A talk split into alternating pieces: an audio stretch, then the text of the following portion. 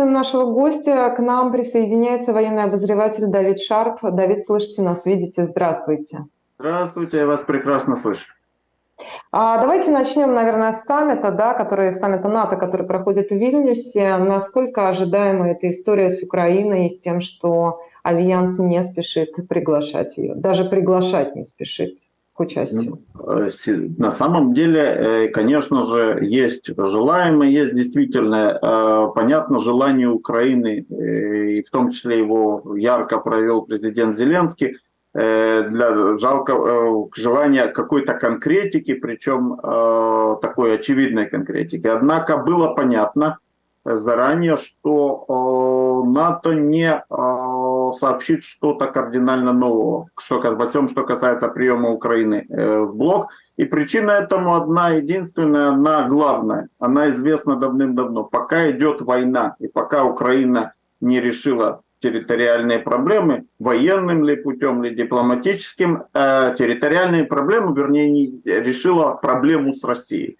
Значит, то э, НАТО не готово э, принимать эту проблему на себя. Принимая Украину в, тот момент, пока проблемы не решены, означает прием Украины в этом случае, что блок, по сути, э, рискует вступить непосредственно в войну с Россией, Несмотря на то, что НАТО значительно сильнее России в военном плане, в плане конвенциональном, в общем-то сильнее в ядерном, никакое столкновение с Россией не входит э, в интересы ни Соединенных Штатов, ни других членов блока. А естественно, в этом случае, если блок берет на себя ответственность, в том числе, что касается пятой статьи, то подобный риск резко повышается. Поэтому заранее было известно, что будут озвучены общие декларации, Э, например, о том, что когда-нибудь Украина в НАТО окажется, э, ну и будут обговорены в той или иной степени пакеты долгосрочной помощи, так называемые гарантии, э, для того, чтобы, что позволит Украине развивать свою обороноспособность, причем в долгосрочной перспективе, что дает ей, конечно же, существенные козыри, но не дает той самой пятой поправки, которая Э, в силе только когда страна в НАТО. С этим, естественно, еще придется подождать, и, возможно, подождать долго, если быть реалистом. Угу. Хорошо, но вот эти 500 миллионов э, долларов в год, которые страны НАТО договорились выделять на помощь Украине, скажите, этого вообще достаточно или нет? Это большая сумма, маленькая сумма? Можно на это купить вооружение Э, и военной техники в достаточном количестве, да, для того, чтобы Украина могла себя защищать? Ну, во-первых, когда стране грозит серьезнейшая угроза, и она должна строить свои вооруженные силы, сколько бы денег не было, этого, видимо, все равно недостаточно. Э, более того, цифры, которые сейчас озвучены, я совсем не уверен, что они окончательны. Пока идет война, помощь оказывается совсем исходя из других критериев, в том числе суммы огромные. Иногда эти 500 миллионов э, за считанные недели поступают. Причем это и военная, и экономическая помощь. Когда война закончится, при каких условиях, что произойдет, я думаю, будут приниматься еще разного рода другие решения. Сама по себе сумма, э, и все зависит, собственно, на каких условиях это произойдет и когда. Сама по себе сумма 500 миллионов, она и маленькая, и большая одновременно. Э, для того, чтобы закупить огромное количество современной техники, 500 миллионов в год, и зная, что эти 500 миллионов поступят и в ближайшие годы, это, конечно, не очень много, мягко говоря. Однако я думаю, что когда до этого дойдет дело, вероятно, будет и больше. Но здесь прогнозировать э, сложно. Просто для сравнения, э, например, Израиль получает 3,8 миллиарда долларов в год ежегодной помощи от Соединенных Штатов – и э, в рамках десятилетнего пакета. Но этой суммы Израиль, при, этом у Израиля еще колоссальный собственный э, военный бюджет. И при всем при том вместе этого не хватает для, для тех оборонных нужд, как их видит израильское руководство. И в самом деле реально хотелось бы еще больше.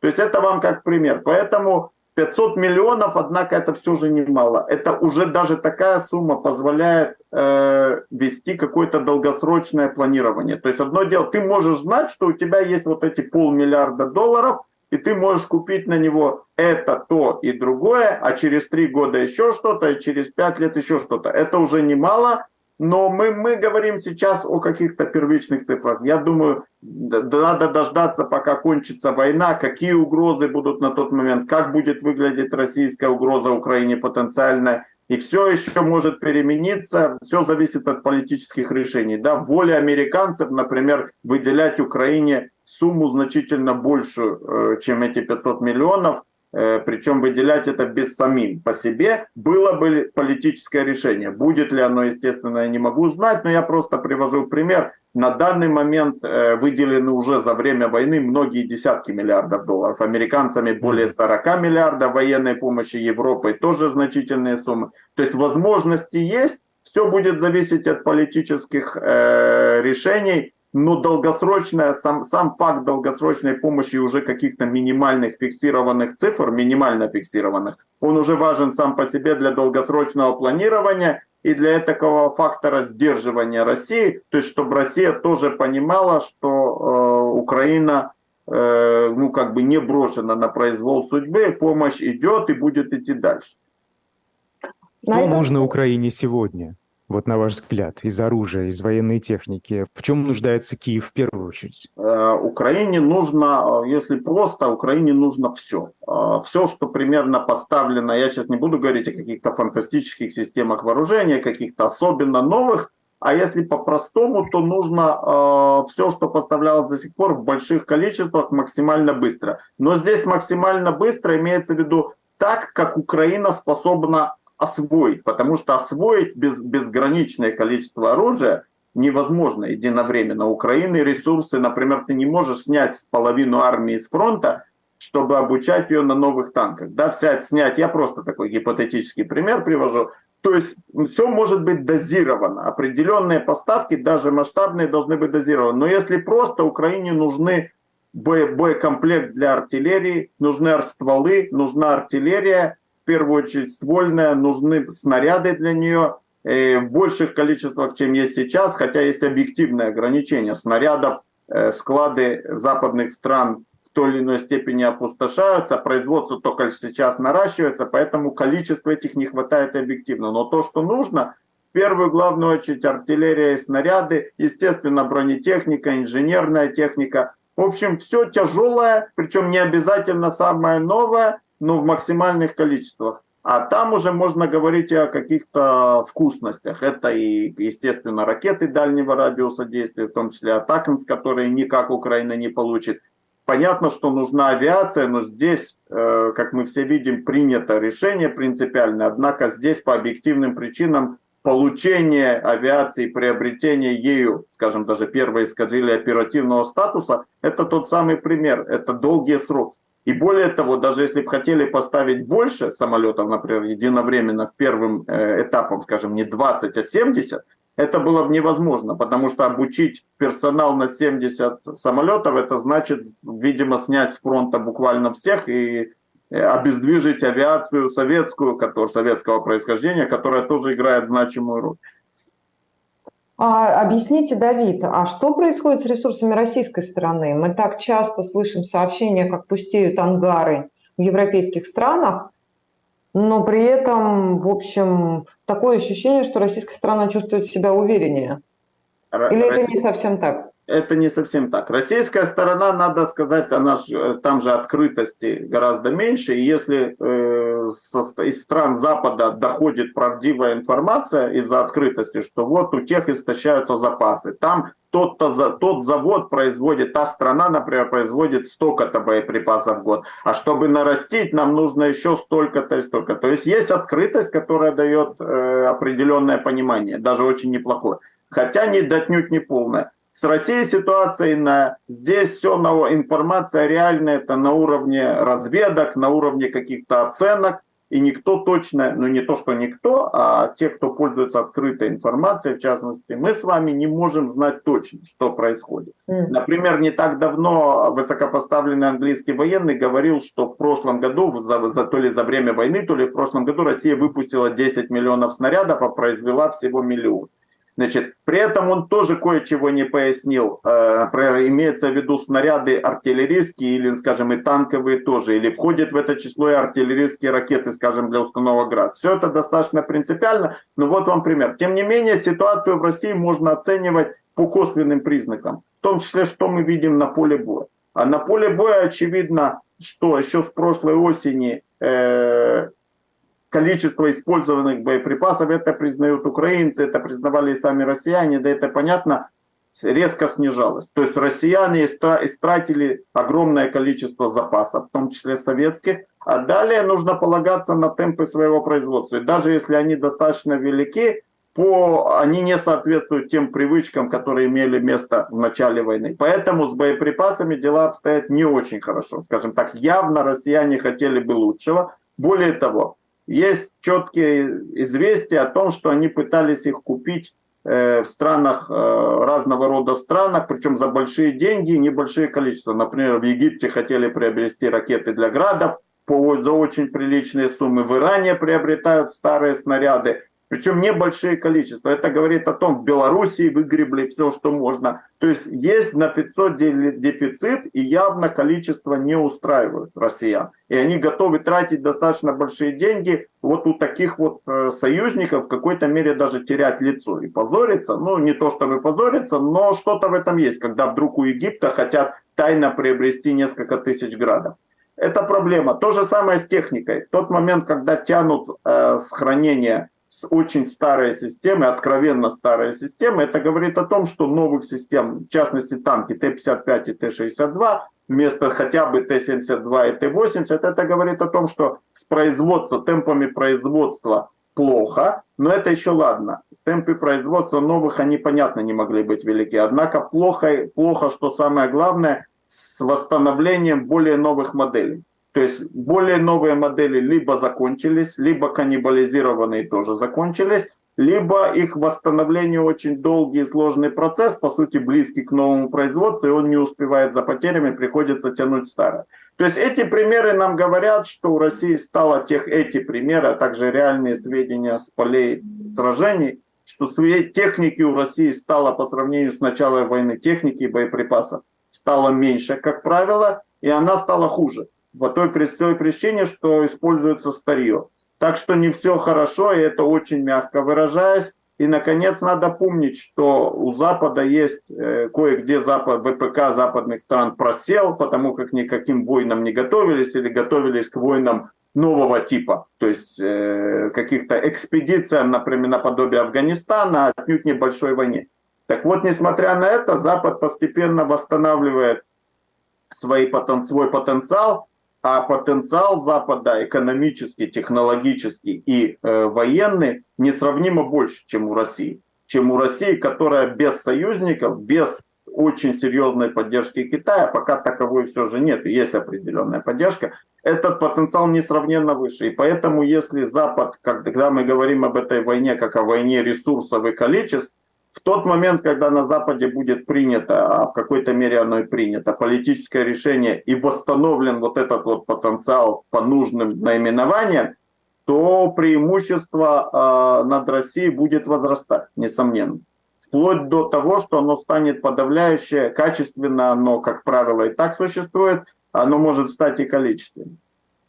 Франция передаст Украине ракеты «Скальп», это Storm Shadow, да, французское э, название этих ракет. Скажите, это как-то принципиально изменит ситуацию на фронте?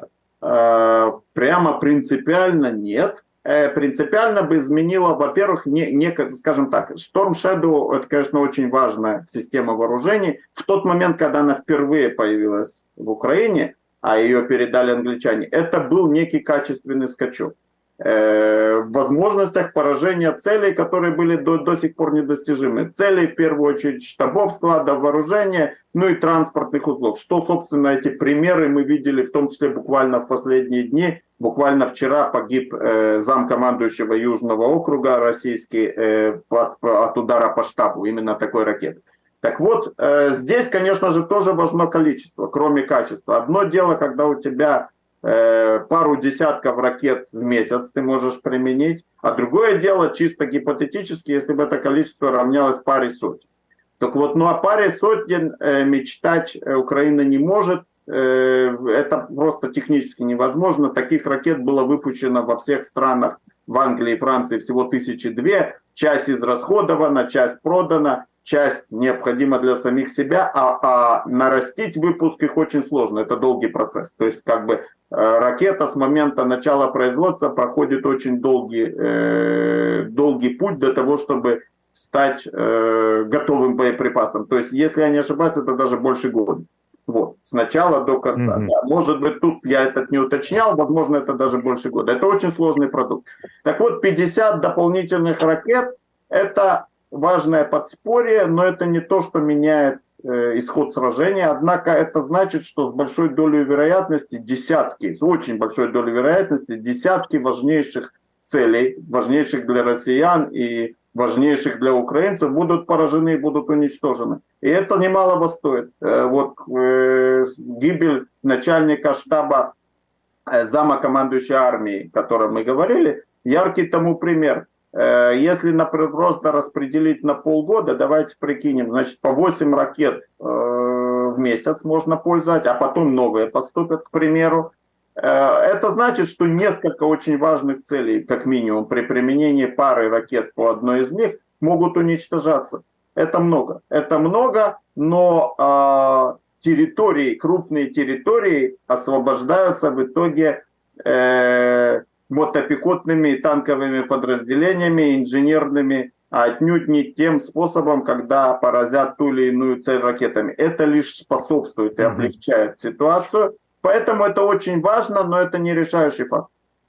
Давид, а очень много говорят вот в связи с этой поставкой ракет о том, что они могут долететь до Москвы или до Крымского моста. Мы видели, да, на днях, э, что одну из ракет украинских, видимо, сбили как раз там, над Керчью.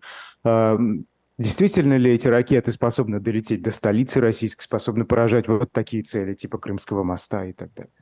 Э, способны, но здесь нужно кое-что уточнить. Во-первых, то, что сбили недавно, вроде как сбили в районе Керчи, это была переделка старой зенитной ракеты С-200, которые на хранении остались у... Это очень крупная ракета большой дальности, несколько сот километров. Изначально ее украинцы в той или иной степени переделали для запуска по наземным целям, что и осуществили буквально на этой неделе, причем в нескольких, при, при, по нескольким целям в разных, э, в разных самых местах, в том числе, если я не ошибаюсь, и по Брянской области. Э, ракета Storm Shadow изначально в конфигурации, которая она состоит на вооружении у французов и у э, англичан, она, естественно, воздушного базирования, как и украинцев, имеет дальность более 500 километров, более 550 километров. При этом отсчет этой дальности может быть от с той точки, где находится самолет. Так что теоретически, если самолет прорвался, э, прорвался вглубь России, то можно и до Санкт-Петербурга достать, да? Но если быть серьезным, конечно же, это не происходит. Во-первых, насколько известно, передавая ракеты украинцам, э, их версия э, версия, что там, там что-то обрезали, если можно так выразиться согласно официальным источникам английским, это 250 и более километров. Обычно экспортные, экспортные вариации ограничиваются по некой, из-за некой международной конвенции 290 километров. Значит, если предположить, что 250-290 километров, то чтобы поразить цель в Москве, самолет украинских ВВС должен залететь ну очень-очень далеко вглубь России, иначе до Москвы ему не достать. До Москвы от ближайшей границы километров 450-500 по памяти. Вот. Но кроме того, самое важное это не в этом. А самое важное в том, что э, англичане и французы, естественно, запрещают наносить удары, собственно, по территории России, э, признанной, грани, признанных границах России. Э, и поэтому это и есть главное ограничение. В противном случае много очень лакомых целей для этих ракет имеется без всякой Москвы, но в пределах довольно такой эффективной доставаемости, скажем, 200-250 километров от границы. То на, что, то, на что они, видимо, способны э, на данный момент. Ну а что касается Крыма, э, вопрос интересный. До сих пор не было ни разу замечено, нет, у нас нет ни одного доказательства того, что эти ракеты применялись по Крыму непосредственно. То есть, может это и было, но мы об этом не знаем. Доказательств нету. И поэтому бытует довольно веское подозрение, что несмотря на то, что э, декларативно англичане и американцы, ну в данном случае англичане, э, но американцы тоже призна, не только признают Крым украинским, но и считают, что э, там можно легитимно применять любые боеприпасы, в том числе их производство, де-факто они видят такое впечатление, что они, по крайней мере, что, они, что запрет существует де-факто. Он может быть отменен, Вариант номер два, что украинцы сами, запрета нет, но украинцы по своим причинам, соображениям отказались от ударов по Крыму пока. Но тогда мы их увидим, рано или поздно. Э, в любом случае подозрение, что англичане все же запрещают, имеется. Били, убили украинцы по Чангарскому мосту, что на самом въезде в Крым. Били по множеству целей э, на оккупированных континентальных территориях. Крым пока вроде бы обошло. Э, но Э, почти весь Крым в зоне их досягаемости. Там, конечно же, запуск из самолета и поэтому Су-24. И все зависит от того, где самолет будет находиться во момент запуска. Если мы исходим из 250 километров, то он, конечно же, будучи над линией фронта, не достает до Севастополя и до Крымского моста. Ему не хватает немного, но не достает. Там нужно около 300 километров. Более того, самолет, чтобы был в безопасности, не должен стрелять прямо с передовых позиций. То есть, в общем, э, дальности немного не достает. Однако самолеты могут и прорваться, теоретически украинцы могут приблизиться к Севастополю, если по сухопутное наступление будет успешным. Ну и, наконец, может вообще оказаться, что реально дальность этих ракет, как они были вот во Франции и Англии изначально, вообще не урезана. И тогда, если эта дальность реальная 560 километров сохранилась, в чем я сомневаюсь, то до Севастополя и до э, Крымского моста нет никаких проблем достать.